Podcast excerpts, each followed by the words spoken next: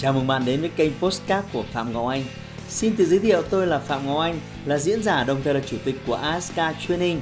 Tôi đã có gần 20 năm kinh nghiệm trong lĩnh vực đào tạo phát triển con người. Trong chuyên mục Podcast này, chúng ta sẽ cùng nhau trao đổi để cùng nhau kiến tạo thành công bền vững và xây dựng một cuộc sống hạnh phúc viên mãn.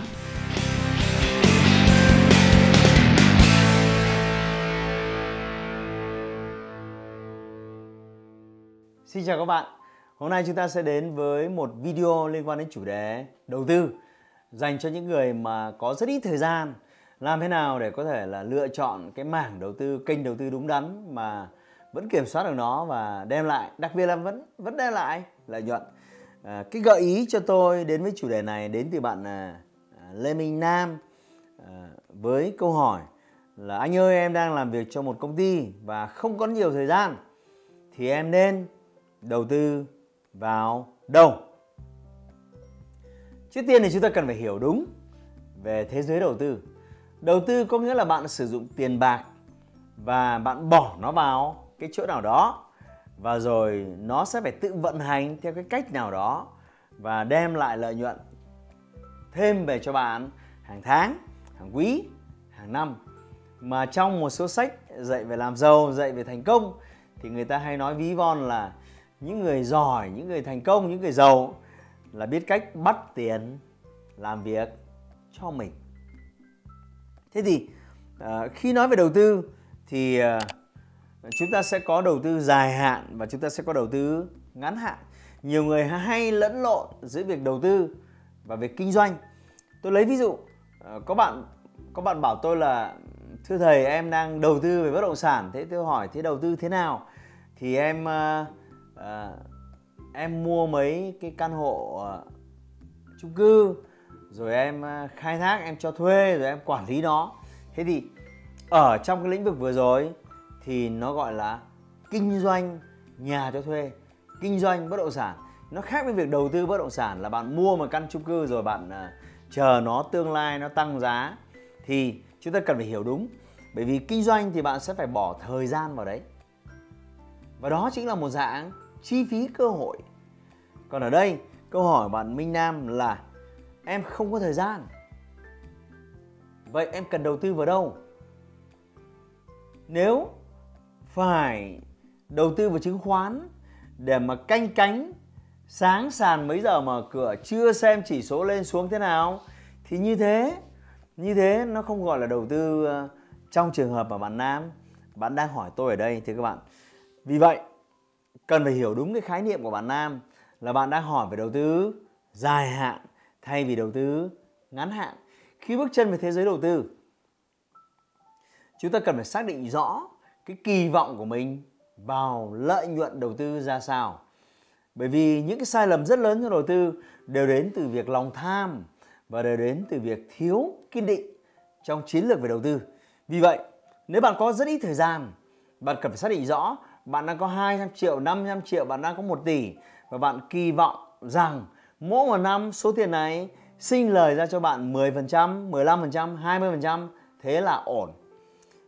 Những người tay mơ trong đầu tư thì thường mơ mộng: tôi có chừng ấy tiền và tôi mơ ước rằng tôi kiếm càng nhiều lợi nhuận càng tốt trên số tiền này. Tôi xin nhấn mạnh, bạn phải có cái kỳ vọng rất rõ ràng về lợi nhuận đầu tư mà bạn muốn có. Từ đó bạn mới quyết định được lựa chọn những kênh đầu tư nào sao cho hiệu quả. Với những người ít thời gian, tôi cho rằng có một số kênh các bạn nên lưu tâm. Thứ nhất là bạn có thể đầu tư vào việc mua cổ phần của một số các công ty. Và đây là một cái trường phái đầu tư mà nếu bạn có ít thời gian, bạn không có thời gian canh nó mỗi một ngày, canh nó mỗi một tuần, thậm chí canh nó mỗi một tháng, thì bạn nên lựa chọn những công ty có tính ổn định. Họ hoạt động nhiều năm nay rồi, lợi nhuận ổn định, doanh thu ổn định.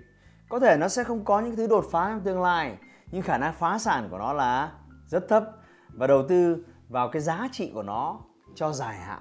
Thị trường chứng khoán có rất nhiều cái mã chứng khoán như vậy, và mỗi một năm bạn sẽ có 2 cái lợi nhuận từ việc này.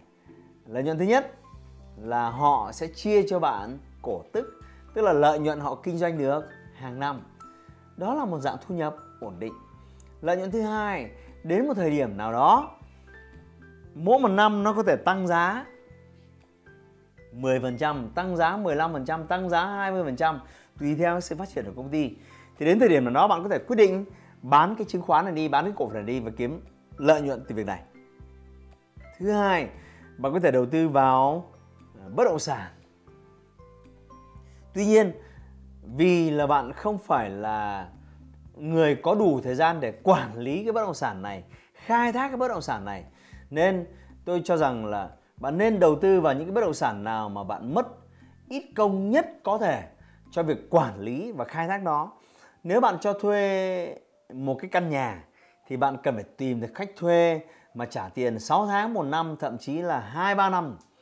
Nếu bạn cho thuê một cái miếng đất thì bạn sẵn sàng cho thuê 3 năm, 5 năm trong dài hạn và chờ cái miếng đất đấy tăng giá. Vì vậy hãy cảnh giác với những cái bất động sản mà bạn mất quá nhiều công để mà quản lý nó.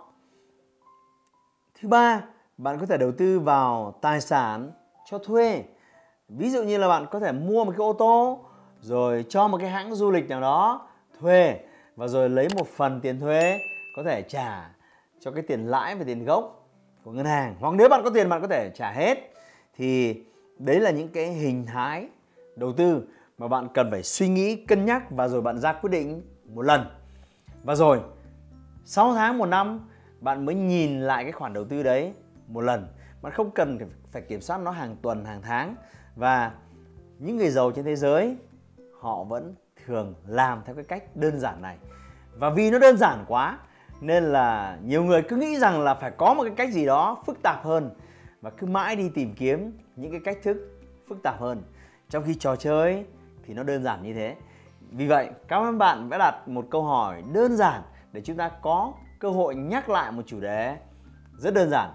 Muốn tự do, bạn cần phải đầu tư và tập trung đầu tư cho dài hạn thì bạn sẽ giải phóng cái sức lực của mình và nhờ đó bạn có thể dành nhiều thời gian hơn cho bản thân, cho sở thích, cho thói quen thú vui và đặc biệt cho những người bạn yêu mến.